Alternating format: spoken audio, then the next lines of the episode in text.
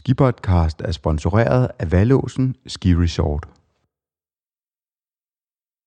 5. januar 2019 Hej Christoffer. Er du i Norge?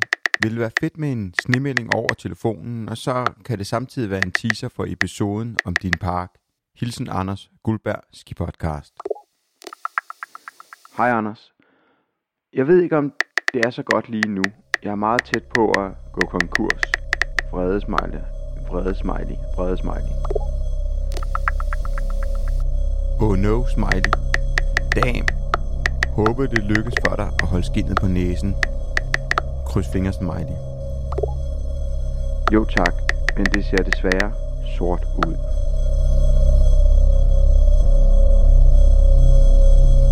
Kommentarspor facebook.com slash christoffer.hove 12. januar kl. 09.42 Godt at se, det forhåbentlig løser sig. Har doneret, og jeg håber en dag at få mulighed for at kigge forbi og se det hele. God arbejdsløst. Hvor fedt. Stærkt gået. Jeg er så utrolig glad for din vegne, Christoffer. Det er du, som også skal takkes, som aldrig giver op, selvom op og lovende, over bakken et ønske er om at have en 100 god dag på bakken. Nogen drømmer ganske om at fikse en. Disse unge mennesker hjertet. ønsker dig og dit for. team bag alt held og lykke med alt. Facebook-opslag Christoffer Hove lørdag den 12. januar kl. 09.39, 3 minutter før. Jeg kan slet ikke udtrykke, hvor taknemmelig jeg er, når vi nu kan annoncere, at Ringkolden åbner næste lørdag den 19. januar. Jeg har været igennem en super vanskelig periode, hvor jeg flere gange var klar til at kaste håndklædet i ringen og sige, fuck det hele, og bare stikke af. Men min familie og mine venner omkring mig gav mig troen på, at dette skulle lykkes, og det var værd at tage kampen op, og det vil jeg gerne takke alle for af hele mit hjerte. Laurits Andersen, August Bugart og Jakob Bernstein, som er hjælpere på Ringkolden i år, de kommer op for at stå på snowboard og har stået på og hjulpet hele vejen igennem, til trods for at bakken endnu ikke er åben. Og det har været alt andet, end hvad de havde forestillet sig at komme op til. Tore Ibsen og Tom Trilas, som har stillet op på alle tidspunkter af døgnet for at skrue, banke, hamre og svejse på udstyr og maskiner, og for at komme med gode idéer og rådgivning. Christine Henriette Ibsen, som var den person, der fik mig til at indse, at dette var større, end hvad jeg selv kunne klare, og opfordrede mig til at råbe om hjælp, så højt som muligt, og inddrage alt og alle, der kan og vil hjælpe. Helle Øfters og Harald Øfters og resten af styret i Ringkolden Jibbers, som trådte til at hjælpe økonomisk for at få pistemaskinen repareret. Pelle Gangskar og Petter Schjelderup, som har givet helt uvurderlig vejledning og rådgivning, både for at få anlægget åbnet og fremtidsplanerne for Ringkolden. Tanja Løv, som på eget initiativ startede online indsamlingen for at hjælpe Ringkolden. Resultatet er helt fantastisk. Claus og Martin på Last og Tank for at reparere vores pistemaskine til trods for usikkerheden om Ringkoldens fremtid. Thierry Val på Økonomihuset for at give sin professionelle rådgivning på frivillig basis. Ole Jakob Goldberg for at låne os udstyr og reservedele til pistemaskinen. Jenny Holz på Ringkraftkraft som er gået ind som sponsor af Ringkoldparken og Ringkolden Jibbers midt i denne svære periode. Alle forældre og brugere af skibakken, som har støttet op og tilbudt deres hjælp, samt alle, som har bidraget til vores online indsamling eller forhåndskøbt sæsonkort til vinteren. Det er helt vildt, at der er indsamlet over 38.000 kroner online på så få dage, og det er noget, vi virkelig har brug for. Sidst men ikke mindst, min familie og venner i Danmark, som hiver mig op af hullet, da tingene så allermest mørkt ud. I ved, hvem I er, og jeres opbakning og støtte vil aldrig blive glemt. Nu vil mit fokus være på klargøring af skianlægget og åbningsdagen næste weekend, og derefter starter næste spændende kapitel, der handler om et projekt, som jeg og mange af jer, som har tagget i dette opslag, har udtænkt for at sikre driften af Ringkoldenparken i årene fremover. Kærlig hilsen, Christoffer Hove.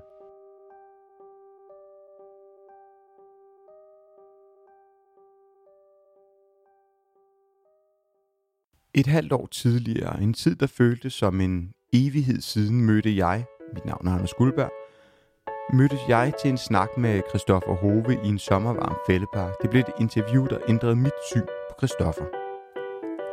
Men først, et kort ord fra Skibotcast sponsor Valåsen Ski Resort, der sørger for, at vi her på Skibotcast har tid og ressourcer til at lave en ordentlig skipodcast. I hver episode får du derfor en nyhed eller en fact fra vores venner i det sydsvenske, og dagens fact er, at Valåsen holder længe åbent onsdag, torsdag og fredag. Kl. 21 lukker bakken, og det betyder, at du kan nå en aftenskitur med familien efter arbejdet for eksempel. Ja, i morgen fredag. Tjek Valåsens Facebook-gruppe ud, så er du altid opdateret. Første gang jeg mødte Christoffer var tilbage i start hvor han gæstede mit hood Tigne i Frankrig. Vi drak rosé, arbejdede og kørte lidt på snowboard. Jeg husker ham som initiativrig, nede på jorden flink, og blæst lidt bagover af vores hang til 3 euro rosé med en flot etikette. Tiden gik, og vi gik med. Og på den digitale sidelinje kunne jeg se, at Christoffer arrangerede flere snowboards-event og blev en af de gamle i miljøet. Nu sagde jeg tidligere, at mit syn på Christoffer ændrede sig efter min snak med ham. Måske er ændret ikke det rigtige ord. Måske mere... Jeg vil nok sige, at jeg ikke var klar over, at Christoffers hjerte var så stort, som det er, og han brænder for at hjælpe andre mennesker, som han brænder for sin snowboard. Den historie, du nu skal høre, handler om, hvorfor hulen en dansker kan finde på at købe en snowboardpark i Norge. Ja, jeg hedder Christoffer Hove. Jeg er 40 år gammel. Jeg er egentlig uddannet jurist, men, øh, men bruger det ikke for tiden.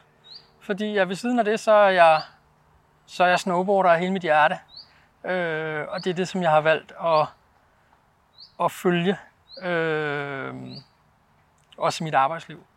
Og dit arbejde, det er sådan bare livet det blå og, og eje en uh, snow, snowpark? Det er det. Jeg, øh, jeg er øh, Ringkolden Parken, som er et lille øh, skianlæg i Norge. Øh, det ligger øh, cirka en times kørsel uden for Oslo, ud for øh, op ved, ved Hønefoss. Øh, og det, jamen, der har en lille skibakke, øh, som, som egentlig bare er en, øh, en 400 meter lang tallerkenlift og en halv så lang lille sådan rope tow øh, træklift, øh, hvor vi har lidt børnebakke, og udover, udover børnebakken, så har vi stort set park i hele, i hele anlægget. Nu kan man jo godt høre, at øh, både alderen indikerer det, og din passion indikerer det, men du er jo en af snowboards grand old man. øh, men hvorfor hulen vælger man med at købe, med at købe en, øh, og eje en snowpark i Norge? Det er et godt spørgsmål. Øhm, og jeg tror, jamen, det var jo også lidt, det lyder måske lidt sjovt, men det var jo lidt en tilfældighed. Øh, og lidt en, hvis ikke jeg prøver, så kommer jeg til at fortryde det. Øh, det hele startede i, i vinteren øh, 2013-2014, hvor jeg på det tidspunkt arbejdede som parkchef i Kvitfjeld. Øh, og derfor øh, ligesom var inde i miljøet og, og fulgte med i, hvad der, hvad der rører sig. Øhm, og så, så pludselig så var der nogen, så fik jeg den her... Øh, jamen, hvordan, jeg, jeg tror egentlig, jeg, jeg tror bare det, jeg så det på Facebook. Øh, jeg tror det var, var Fri Flyt, som der havde, som der havde lavet et opslag om det, at, øh, at, at Ringkolden øh, skicenter var blevet sat til salg, og det var faktisk blevet lagt ud på find.no, som er, som er den norske pendant til den blå avis. Øh, og det, det kørte de lidt på, at øh, der ligger et skicenter til salg på den blå avis. Ikke? Mm.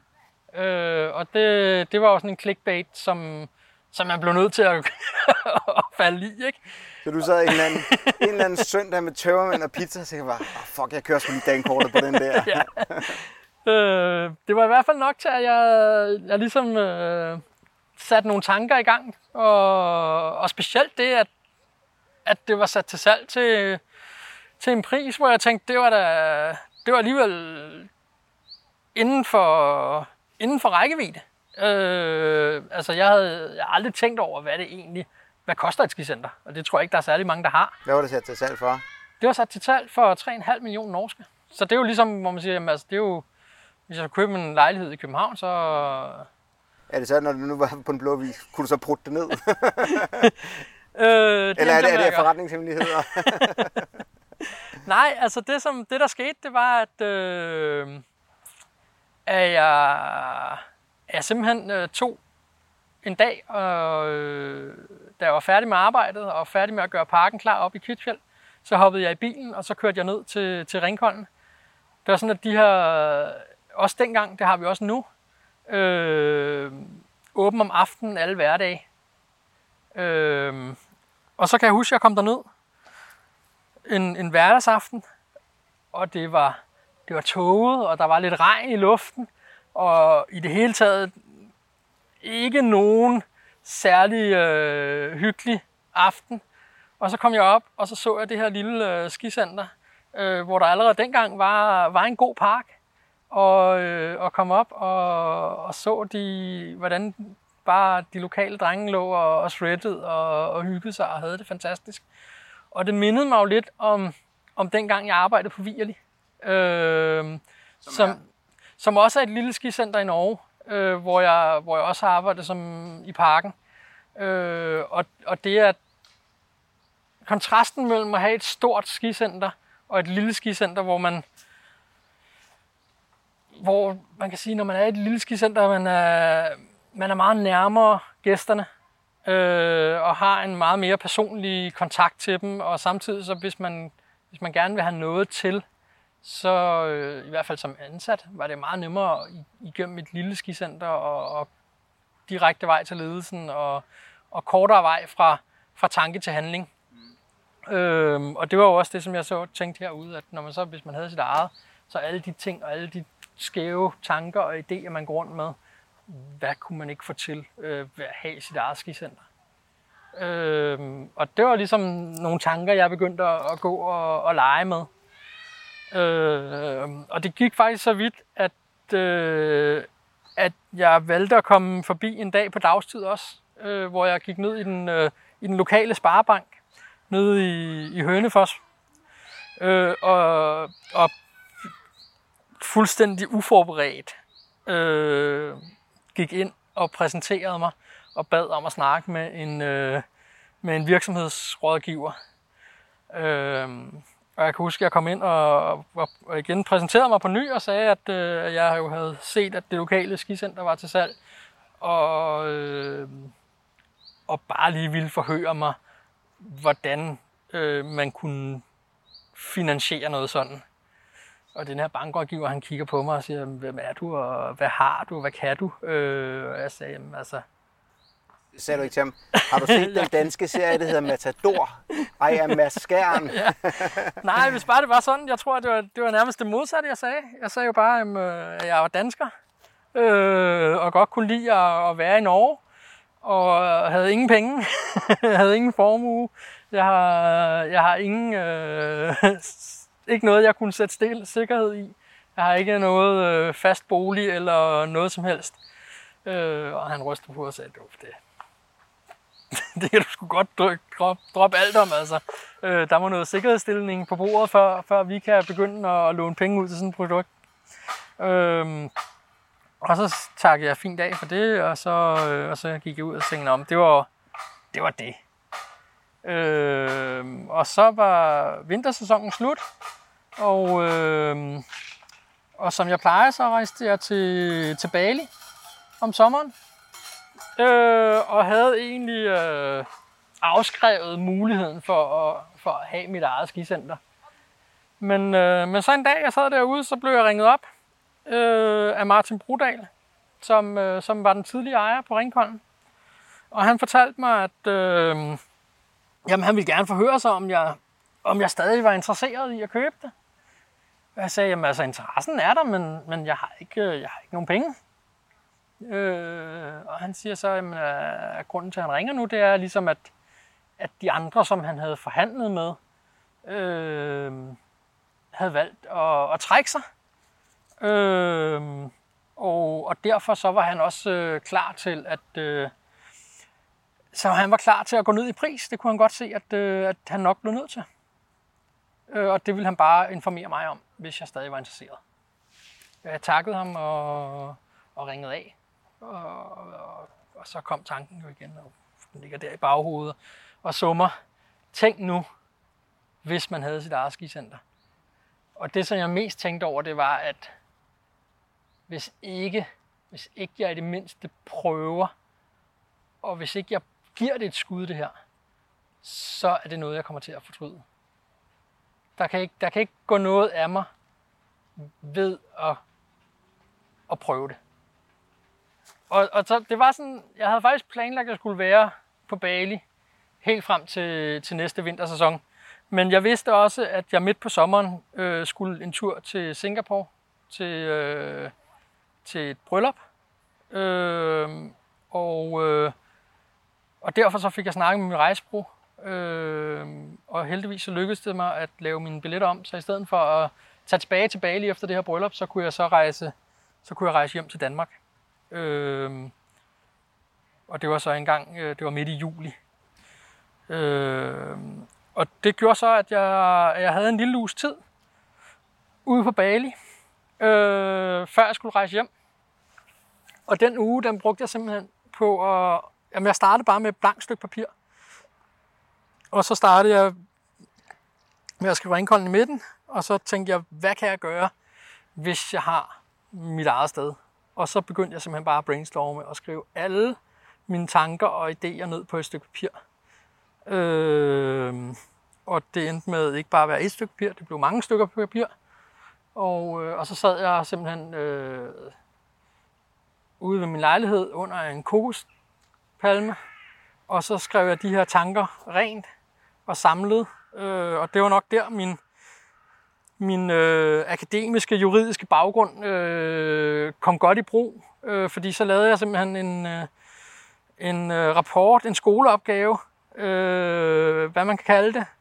Øh, jeg valgte så at kalde det en forretningsplan. Og som jeg skrev sammen. Og så tog jeg hjem til Danmark og tog op til Norge og gik ind i den samme bank, som jeg tidligere havde været inde i.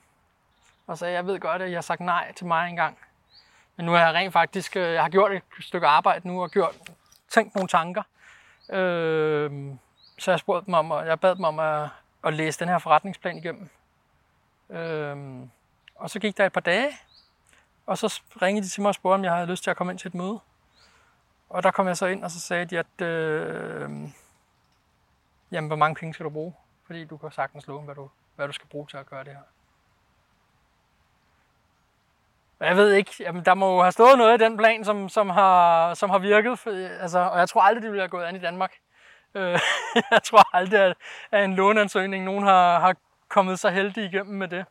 Men i hvert fald så lykkedes det mig, og, og de gik med til at, at låne mig alt, hvad jeg, hvad jeg skulle bruge for, for at realisere den her drøm. Og det har du nu? Og det har jeg så nu. Nu er du ejer. Så kommer vi jo, øh, man kan sige, også til det interessante. Øh, fordi det er jo sådan, en snowboarding er så stor del af det, så ved du en masse om snowparks. Jamen, altså... og, og hvad skal der til for at, at lave, når man skal lave en god snowpark? Jamen altså, det var jo det, som, det var det, som jeg vidste, kan man sige. Og det var, hvordan man laver en, en snowpark. Alt det andet vidste jeg ikke noget om. Jeg vidste ikke noget om, om, om lifter og vedligeholdelse af lifter og certifikater for at måtte styre den og pistemaskiner og alting. Og det er jo, altså pistemaskinen, det er jo en af de ting, som man bliver nødt til for at kunne lave en god snowpark. Og jeg må faktisk indrømme, at selvom jeg havde arbejdet som parkchef, øh, så, øh, så havde jeg ikke særlig meget erfaring med at køre en pistemaskine. Øh, jeg kørte som regel bare med som altså shotgun og fortalte dem, der kørte pistemaskinen, hvordan de skulle bygge tingene. Øh, og så stod jeg jo lige pludselig der og havde mit eget sted, og, øh, og så det første, jeg måtte, det var jo at lære simpelthen at køre, køre pistemaskinen. Og, og det skal jeg, altså, jeg tror stadigvæk ikke, at jeg har lært det, altså det, det man lærer det vel aldrig 100%, men, men det, som, det, som jeg kan se, det er, at jeg er bestemt ikke en af de bedste til at køre pistmaskinen i forhold til mange andre, når man ser rundt på skicentre og folk, som der har 20, 30, 40 års erfaring med det, så er de helt klart meget bedre end mig. Men det som, det, som er min styrke, det er, at jeg ved, hvordan jeg vil have slutresultatet til at se ud. Jeg ved, hvordan, jeg ved, hvordan hoppet skal være. Jeg ved, hvordan, jeg ved, hvordan det skal føles at køre igennem buen på afsættet. Øh, og jeg ved, når jeg er ude, hvis jeg tager min snowboard på og kører ned igennem afsættet og kører op ad buen, så, så, så ved jeg ligesom, så kan jeg visualisere, hvordan man, hvor langt man ville kunne flyve, og hvor højt man flyve, og, og, og, og hvordan det passer sammen. Og det, at jeg ved, hvor jeg vil hen med resultatet, jamen det er det, der gør en god snowpark. Mm. Det, at jeg ikke har særlig meget erfaring i at køre pistmaskinen, gør, at jeg nok må bruge længere tid end andre på at nå det resultat. Men jeg bygger ikke noget, hvor jeg står og siger, at det her, det føler jeg, det er dårligt. Og føler, jeg siger ikke, at jeg bygger noget, og så er det færdigt, og så er det det. Jeg bygger det, og så er jeg ude og se, er det godt det her? Fungerer det? Øh, og hvis det ikke fungerer, så må jeg bare bygge, så må jeg bruge de tid, og så må jeg bygge det om. Øh, Men hvilken, hvilken øh, helt sådan zoom obstacle skal der være? Altså hop i sig selv? Jamen, og der skal der, være ja, flere? det giver altså... sig selv. Der skal være nogle hop, og der skal være nogle rails og nogle bokse. Men udover det, så er der jo ikke nogen sådan faste retningslinjer på, hvad der er en god snowpark. Øh, jeg synes, at en god snowpark er noget, hvor der er noget for alle niveauer. Øh, Ringkolden, noget af det, som vi slår os an på, det er selvfølgelig det er de store hop. Og vi har de bedste store hop, og vi er blandt de 3-4 øh, snowparker i Norge, som har de største hop. Øh, og når du, men, siger, når du siger stort hop, hvor store er de så?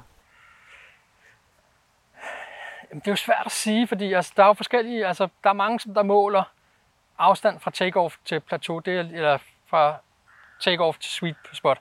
Og det er ligesom standardmåden at, at måle hop på. Men, men udover det, så kan det jo være meget, altså typisk så ligger vores store hop omkring 20 meter. Øh, og der er mange, der kan lave større hop. Men, men så kan man jo tilpasse afsættet øh, efter det.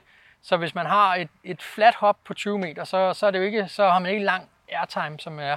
Men hvis man har et, et, et hop på 20 meter med, med den rigtige mængde pop eller kick i afsættet, så man også flyver højt, øh, og så flyve højt igennem 20 meter, så, øh, så kan det være, øh, så kan det svare, så, så kan det være ligesom et, et 25 meter hop, hvor man ikke flyver højt. Øh, så, men, så det, er jo, det er jo svært at sige, men altså, øh, jeg vil sige, det er, det er hop, hvor, øh, hvor, øh, hvor dem, der kan, øh, ikke har nogen problemer med at lave doubles. Mm. Hvad mere ud over hops? Men, men ja, men det er jo det, fordi vi slår os an på at have store hop, mm. men det er, det er så, det er en, det er selvfølgelig, det tager meget plads i parken, men det er så en lille del af det, fordi det er de færreste, som der kan rent faktisk hoppe på så store hop og, og gøre noget, noget ordentligt på det. Øh, så det, som det, det virkelig gælder om, synes jeg, det er jo at, at have hele spektraet. Og have fra de helt store hop til de helt små hop. Øh, sådan at selv dem, der kommer med børnefamilier og som nybegynder og skal starte det, kan finde noget, der er sjovt, og hvor de synes, det er sjovt at køre ned igennem parken og få nogle udfordringer og nogle ting at lege på øh, med brede bokse og små hop. Øh, og så have det hele vejen step, step by step øh, op til de store hop. Øh, det synes jeg er vigtigt for en park. Øh, derudover så synes jeg, det er vigtigt, at man, at man øh, prøver at tænke leg og kreativitet ind i setup'et. Øh, så man laver en park, som ikke bare man kører i lige linjer, men det skal være muligt at køre på kryds og tværs øh, i de forskellige linjer og køre fra det ene element ind til det andet. Hoppe op fra siden, øh, hvor det simpelthen er, jamen, der er ikke nogen grænser for, hvor man kan køre hen, og hvor der er små, små bumps og, og små ting at hoppe op på. Hvad bliver du inspireret af? Altså af andre parker, og så du kigger film, så du kigger X-Games? Øh, hvordan bliver man inspireret? Jamen, jamen øh, rigtig mange steder. Øh, også fordi, at, at jeg føler, at jeg vil gerne prøve at få så mange øh, spektra, eller hvad hedder det, aspekter med i min park som muligt, fordi jeg vil selvfølgelig gerne have, jeg vil gerne have en rigtig god slopestyle-bane, fordi at et stor del af vores, øh, det som vi brander os på, og, og det som vi tjener penge på, det er at lave, lave store events øh, med, med Norges Cup, og, og få de, lave noget for de bedste. Og der skal vi have en, en velfungerende slopestyle-bane, Øh, og det er selvfølgelig meget med også at kigge på, på store konkurrencer øh, og se, hvad, hvad der bliver bygget der og få inspiration. Men, men selve slopestyle-banen bliver jo mere standard, fordi der kører man i en linje og har et run. Øh, og ud over det vil jeg så sige, resten af parken, det er der, hvor man skal, man skal være kreativ og få idéer. Og der kigger jeg alle mulige andre steder. Jeg følger stadig med og ser en masse edits. Alle de edits, der kommer ud. Øh, og jeg ser... At og edits er? Edits er små videoklip, øh, som folk lægger ud. Øh, og det er, jo, det er jo alt fra, fra dem, som er på, på en ugeskiferie til, til de store pros, øh, som, som der lægger de her videoklip øh, på nettet. Øh, og når jeg ser dem, det har jeg gjort hele mit liv, men, men når jeg ser dem nu, så ser jeg jo ikke så meget på, hvilke tricks, der bliver lavet. Jeg ser jo meget mere på, hvordan featuresne er bygget, og, og, øh, og hvordan de bliver kørt på, og hvordan man kan køre dem, øh, og, og tænker på nye idéer der. Øh, og der, der, der bruger jeg, der, der ser jeg idéer fra alting. Jeg ser også, jeg ser også skateboard edits, og ser på, øh, på dem, der kører street, øh, og, og elementer på gaden, og tænker over, jamen, hvis man kan se en skater køre et rail på gaden på en bestemt måde, kunne man tage det samme idé i udformning af rail og sætte ind i en snowpark med sne rundt om, og, og kan man inkorporere det ind i, i et, øh, i et bjerg snowpark miljø. Øh, så derfor, jamen jeg, jeg, får, jeg, jeg får idéer mange steder fra. Mm. Hvad så med dem, der hører det, er jo for, typisk dem, der gæster kører ned igennem. Altså, hvad skal man... Øh, hvad skal man prøve, men øh, hvordan skal man udfordre sig selv, og øh, hvad skal man holde øje med, hvilke linjer skal man køre, og, altså det kan man jo ikke sige, men... men... Jamen, det er jo det, der, altså, der er jo ikke som sådan nogen linjer, mm. men, men det som der er, er vigtigt, synes jeg, hvis man kommer og skal køre i en snowpark måske for første gang, øh, så synes jeg, det er for det første vigtigt at være realistisk over for sine egne færdigheder. Øh, og så synes jeg, det er vigtigt første gang at tage en tur ned gennem parken, uden at køre noget, og se, hvad der er, og, og gøre sig kendt med det. Øh, og specielt ligesom øh, med store hop. Se nogle andre køre dem. Find ud af, hvor meget fart skal man have, hvor langt skal man hoppe at være realistisk med sig selv. Kan jeg det, eller skal jeg over på noget mindre? Øh, og så er det selvfølgelig vigtigt, når man kører, at man, øh, at man også tænker på, at man ikke er den eneste, der er. Øh, når man kører snowpark, og man, og man leger, og man er kreativ, jamen så, så er det, at man kører meget på kryds og tværs. Øh, og der kan være nogen, der kører i lige linjer. Øh, så det gælder også om at meget at orientere sig omkring, hvor andre kører. Og specielt tænke på, hvor man, hvor man stopper, øh, og ikke, ikke stoppe.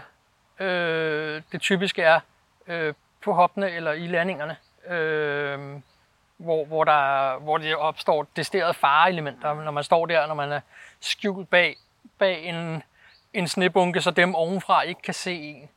Men nu, altså nu øh, der selv som rider, og nu ved jeg godt, du vil sige det hele, ikke? men hvis du ikke må sige det hele, altså det er jo fascinationen af at bygge det sorte, men, men dig som rider, hvad synes du, er det, er den fedeste opsigt, eller er det Nej, jeg synes ikke. dobbelthop, eller er det ja. de Nej, små jeg, grønne, hvor man jeg synes kan, ikke... er det røde, er det uh, rails, eller? Ja, altså jeg det, det er egentlig ikke de store sorte ting, som, som der nødvendigvis er, er det mest fascinerende at bygge.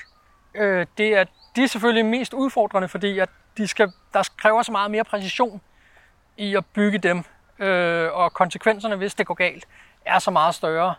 Men jeg kan rigtig godt lide at bygge, bygge chip features øh, med sådan nogle multi-features, øh, hvor, hvor jeg måske tænker ind at det her, det kan man køre på tre, fire forskellige måder med at komme ind fra forskellige sider, forskellige vinkler og køre derhen.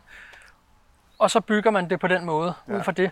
Og når man så har bygget det, øh, når man bygger sådan et, så vil man typisk se, at så kommer der nogen, som der ser det på en helt anden måde end en selv, og finder på helt nye måder at køre og hoppe ind fra det ene afsæt over til den anden landing, som, som jeg aldrig havde tænkt på.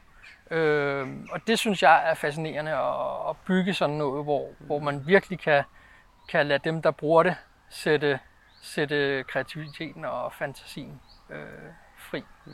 Og kan du bare lige få en god undskyld, nu bruger du ord som Jeep Features, bare lige forklare de to ord hvad var sig, eller hvad det er, vi snakker om her, bare for at være helt på linje. Jeg kan prøve. det er det der, når man bruger jargon, ikke? Ja. Nå, men der kan jo sidde nogen, som, som, som drømmer om at køre ned gennem bakken, og så tænker, er det en Jeep Features, eller hvad er det egentlig, der står Jamen, derovre? En, en Jeep Feature, det er vel, det er vel alt, hvad man kan hvad man kan hoppe op på, eller hoppe over, eller øh, glide hen af.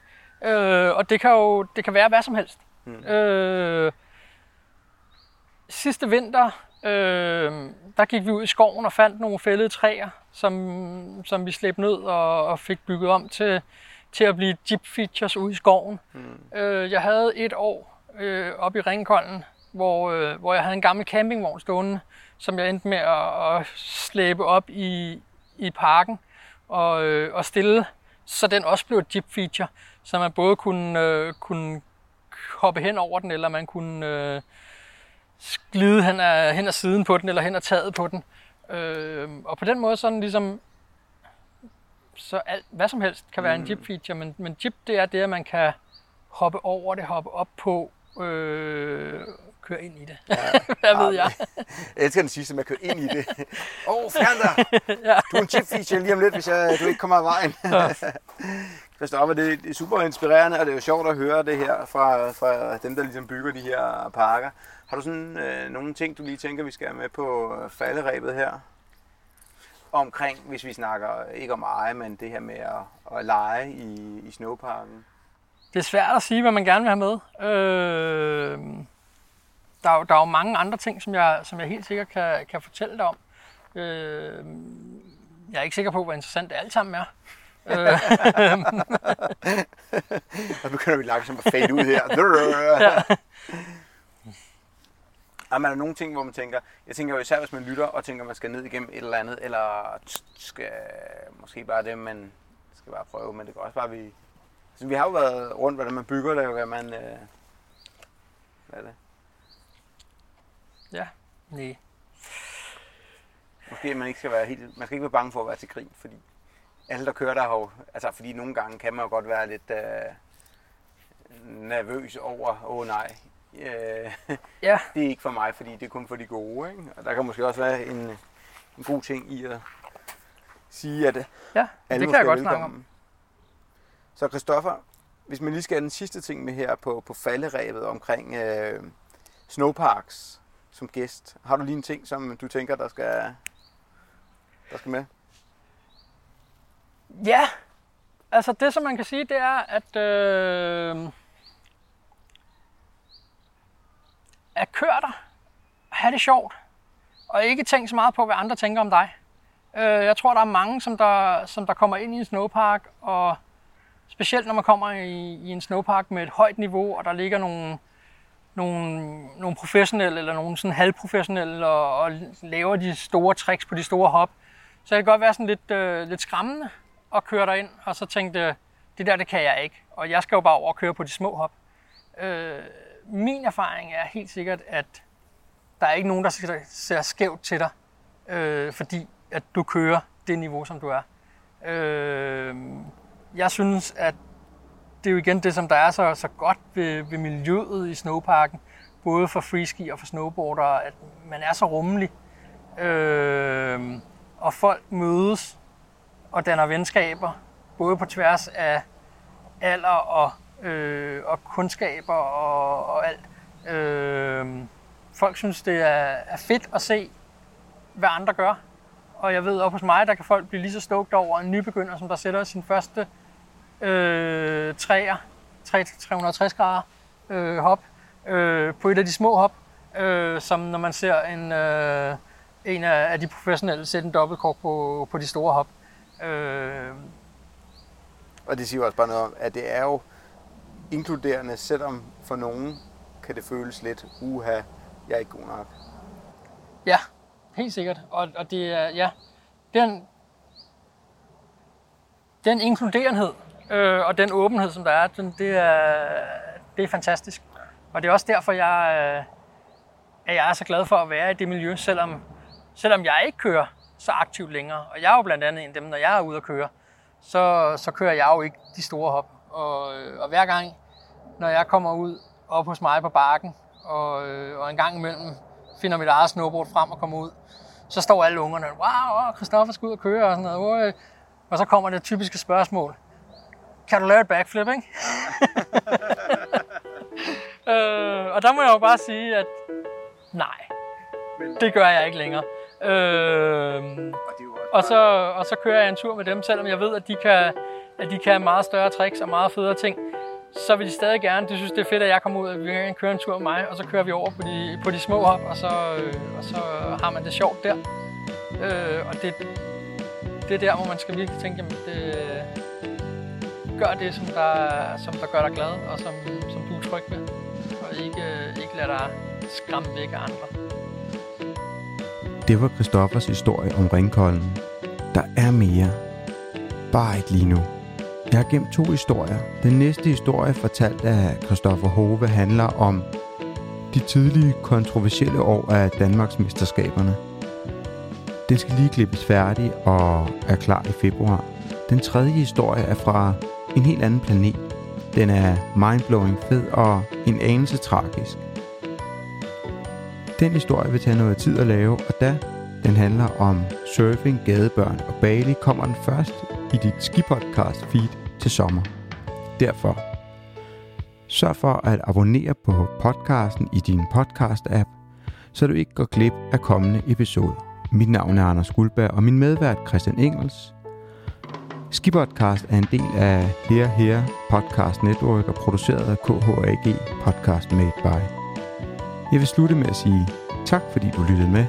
Husk, at vi har en Facebook-gruppe, der hedder Skiferie for alle os, der elsker ski og ferie. Vi lyttes ved næste torsdag, hvor jeg spørger Hareskov Skiklub, hvorfor hulen skal man være med i en skiklub. Adieu.